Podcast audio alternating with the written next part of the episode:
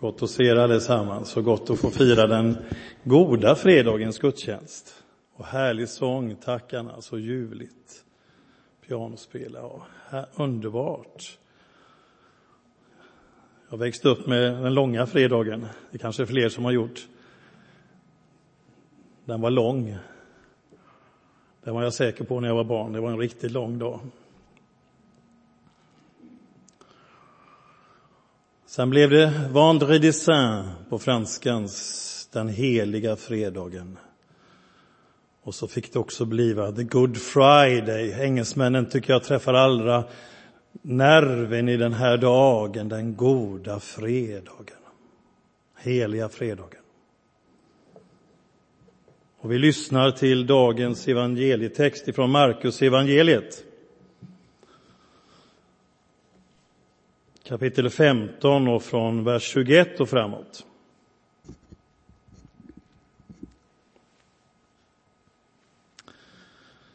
En man som just kom förbi på väg in från landet, Simon från Kyrene, far till Alexandros och Rufus, tvingades av soldaterna att bära Jesu kors. De förde Jesus till det ställe som kallas Golgata, det betyder skallen. Där gav de honom vin med myrra, men han tog inte emot det. De korsfäste honom och de delade hans kläder mellan sig genom att kasta lott om dem. Det var vid tredje timmen som de korsfäste honom och på anslaget med anklagelse mot honom stod det judarnas konung. Tillsammans med honom korsfäste de två rövare, den ene till höger och den andra till vänster om honom. De som gick förbi smädade honom och skakade på huvudet och sa, du som river ner templet och bygger upp det igen på tre dagar, hjälp dig själv nu och stig ner från korset. Likaså gjorde översteprästerna och de skriftlärde narr av honom sinsemellan och sa, andra har han hjälpt, sig själv kan han inte hjälpa. Han som är Messias, Israels konung, nu får han stiga ner från korset så vi kan se det och tro på honom. Också det som var korsfästat tillsammans med honom skymfade honom. Vid sjätte timmen föll ett mörker över hela jorden och varade till nionde timmen. Och vid nionde timmen ropade Jesus med hög röst Eloi, Eloi, lema sabachthani. Det betyder min Gud, min Gud, varför har du övergivit mig? Några som stod intill hörde det och sa, han ropar på Elia. Och en av dem sprang bort och fyllde en svamp med surt vin, satte det på en käpp och gav honom att dricka och sa, låt oss se om Elia kommer och tar ner honom. Med högt rop slutade Jesus att andas och då brast förhänget i templet i två delar uppifrån och ända ner. När officeren som stod vänd mot honom såg honom ge upp andan på det sättet sa han, den mannen måste ha varit Guds son. Längre bort stod också några kvinnor och såg på, och bland dem var Maria från Magdala och den Maria som var Jakob den yngres och Joses mor och Salome. De hade följt med honom och tjänat honom när han var i Galileen och där var många andra kvinnor, de som hade gått med honom upp till Jerusalem. Då det redan hade blivit kväll, det var förberedelsedag, alltså dagen före sabbaten, kom Josef från Arimataya, en ansedd rådsherre som också han väntade på Guds rike.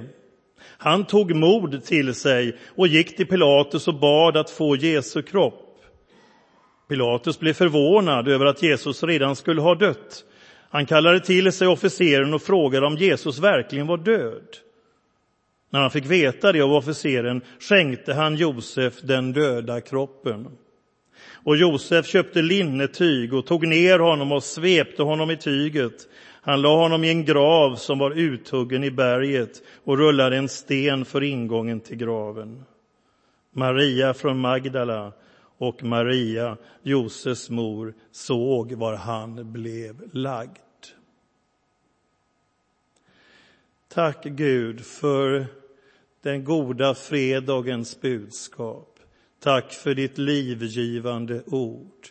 Tack att du vill tala till oss genom ditt ord och beröra våra hjärtan. I Jesu namn. Amen.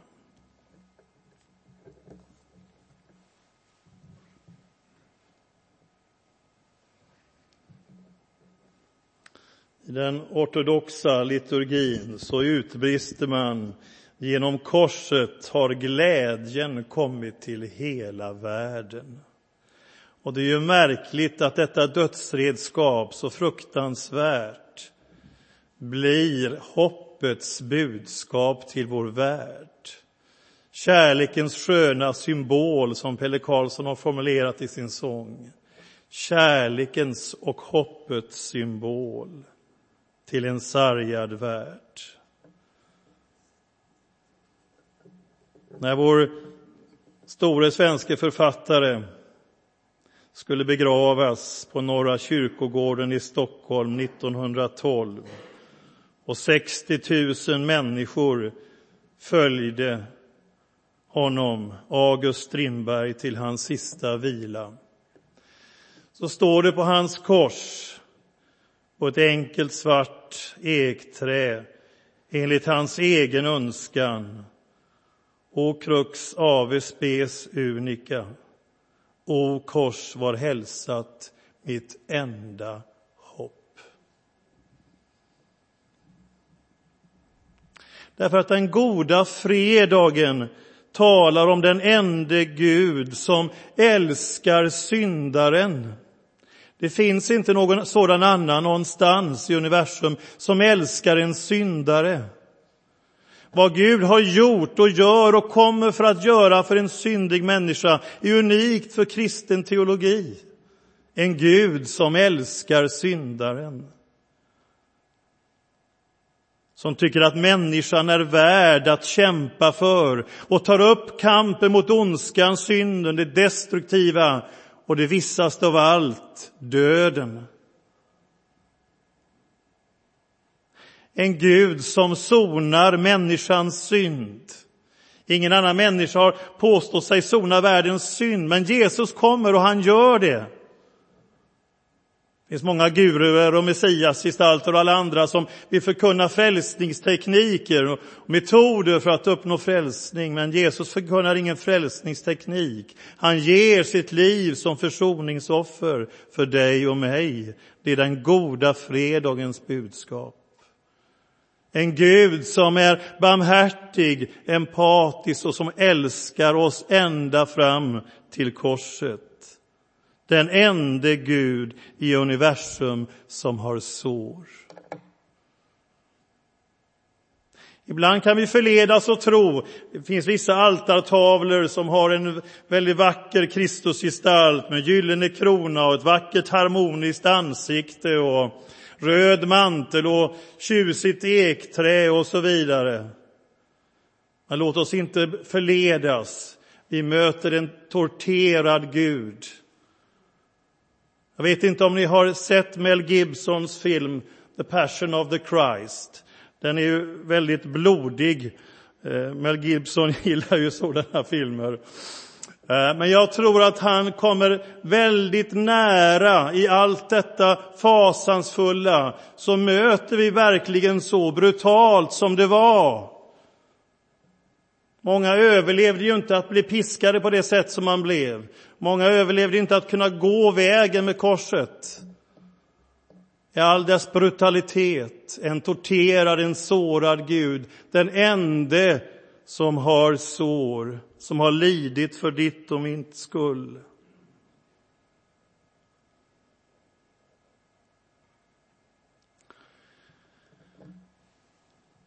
Mel Gibson berättar när han skulle instruera den person som skulle spela Barabbas. Översteprästen Kajafas hade ju sagt så här att det är bättre att en dör för folket än att hela folket går under. Vi som är dömda att dö på grund av synden dör Jesus för, för att vi ska få liv här och nu och att döden inte ska få sista ordet. Och i påsktiden så hade man ju seden att ge en fånge fri. Och så kommer Barabbas där, den här förhärdade brottslingen, står jämte Jesus och folket får välja. Och då berättar Pedro Sarubi, som spelade Barabbas, att Mel Gibson hade sagt till honom att han fick inte möta eller se blicken på Jim Caviezel som spelade Jesus förrän i den här scenen. Han fick inte titta på honom under hela inspelningen förrän den här scenen. Och Mel Gibson sa att du ska vara som en vild hund, men i det ögonblicket när du möter blicken så förändras du, blir liten, du möter Guds son och blir räddad. Och jag vill att din blick ska vara som hos en människa som ser Jesus för första gången. Och då berättar Pedro Sarubi att när ögonblicket sker så var det som han fick en elektrisk stöt. Det var verkligen som jag såg Jesus, säger han i intervjun. Jag har som skådespelare aldrig varit med om något liknande. Det är inte pinsamt att säga att jag under inspelningarna upplevde en omvändelse. För alla skådespelarna som var med förändrades på ett eller annat sätt och jag har lärt mig mer än från något föredrag. Och så säger han så här, jag levde sex månader i ett tibetanskt kloster, jag har mediterat i Indien, jag har levt i Amazonas, men i Jesus har jag nu äntligen kommit fram till målet för mitt sökande, säger han som spelade Barabbas. Och Barabbas går fri, du och jag går fria därför att vi möter en älskande Gud som tar vår synd och skuld på sig. Och så blir det ett mörker. Det är månsken vid påsktid, så det här är ingen vanlig solförmörkelse, utan det här är något övernaturligt. När, när, när Jesus föds så blir det ett övernaturligt ljus och natten blir till dag. När han dör så blir dagen till natt. Och så brister förhänget, det blir en jordskalv. Och detta enorma förhänge mellan det heliga och allra heligaste, 18 meter högt och 9 meter brett och minst 10 centimeter tjockt, rämnar uppifrån och ner så blir vägen från det heliga till det allra heligaste öppen. Öppen till nådastolen, dit bara överste prästen fick gå en gång om året. Och så var det prästernas förgård och så var det den inre förgården där bara judarna fick vara, män och så kvinnor och sen allra ytterst icke-juden. Men vägen in till det heliga öppnas upp och alla blir välkomna. Frälsningen blir möjlig för alla män och kvinnor och oavsett etnicitet, social ställning eller bakgrund, sammanhang, you name it. Alla får möta och komma in i det allra heligaste, möta den levande guden.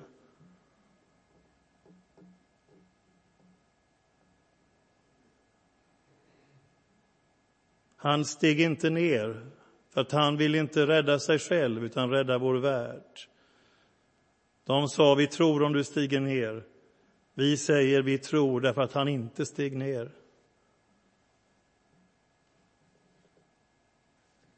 Och vem blir den första att få gå in i det allra heligaste? Vad är det för en människa? Vad är det för en typ? Vad kan vi tänka oss? Vem blir det som får göra premiär? Ja, Lukas återger det Därför att den ene rövaren under tiden han är där kommer fram till att det här är något speciellt med den här mannen. Och han säger, tänk på mig när du kommer i ditt rike. Och Jesus svarar de förunderliga orden, sannerligen jag säger dig, idag skall du vara med mig i paradiset, säger han. Till den här rövaren som inte kunde göra ett smack för att förändra sitt läge, fastspikad som han var, och säger tänk på mig.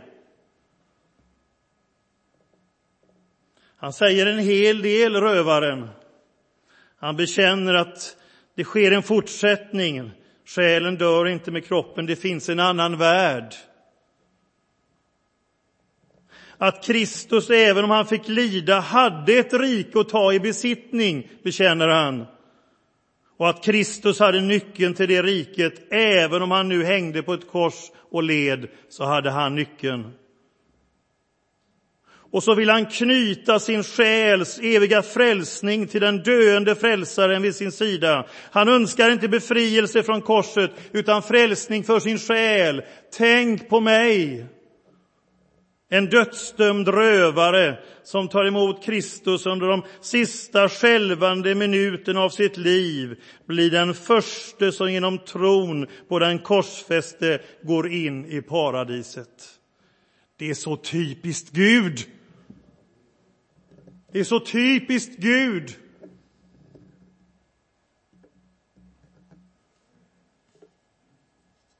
Och den frälsningen, jag har sagt det flera gånger, jag säger det igen, det tål att sägas, den frälsningen är inte möjlig i någon annan religion. Finns inte den möjligheten att en syndare, en som förhärdad man, som är fastspikad, kan inte göra någon bot på något sätt. Den finns bara hos Jesus. Bara hos Jesus. Och därför finns det hopp för dig och det finns hopp för mig.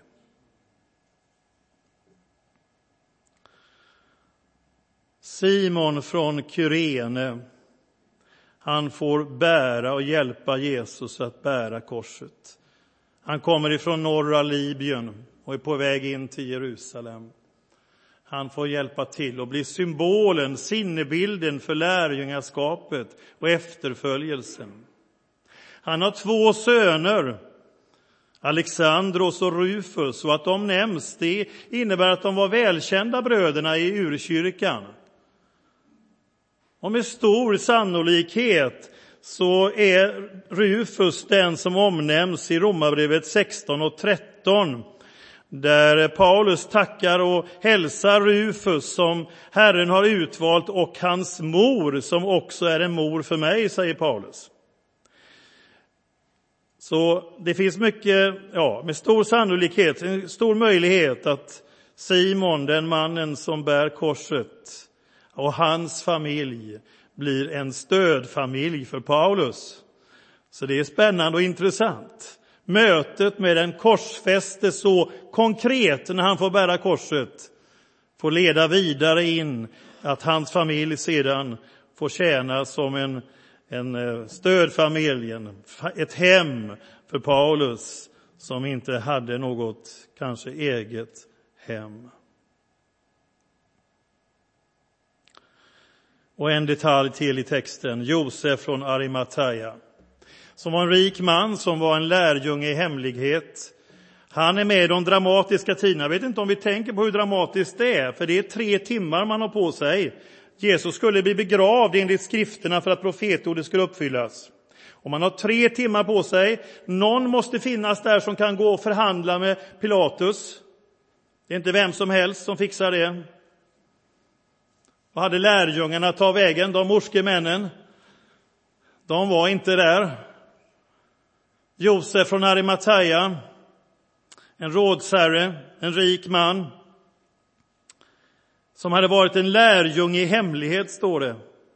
Men när det väl bränner till så är det den som har en liten låg profil, om jag får uttrycka mig så, som, som är den som är med och bär. Det fanns andra som hade väldigt stor, starka bekännelser, men de ser vi inte röken av. Men Josef är där.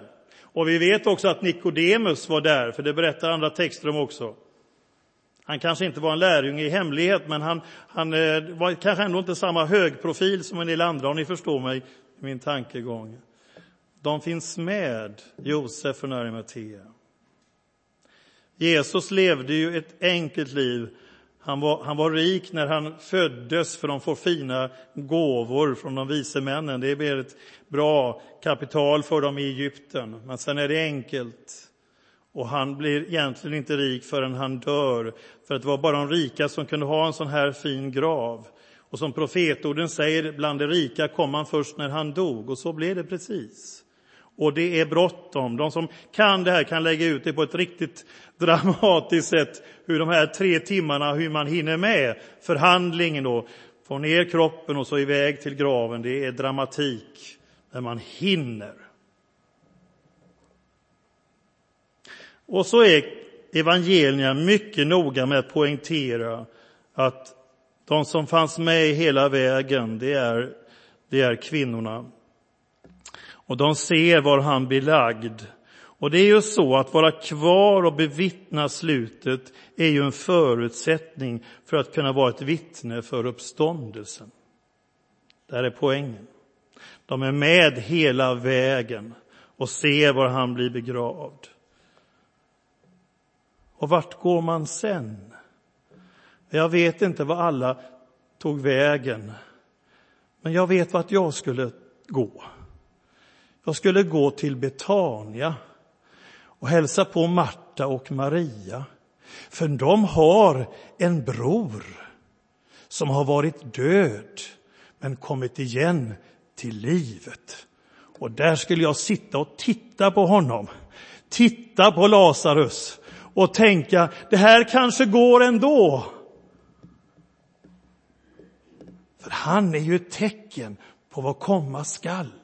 Att Kristi slut inte är slutet, utan är själva verket början till något nytt. Kristi slut är begynnelsen. Begynnelsen är dold i slutet. Och det får vi fira söndag klockan 11. Välkomna till det.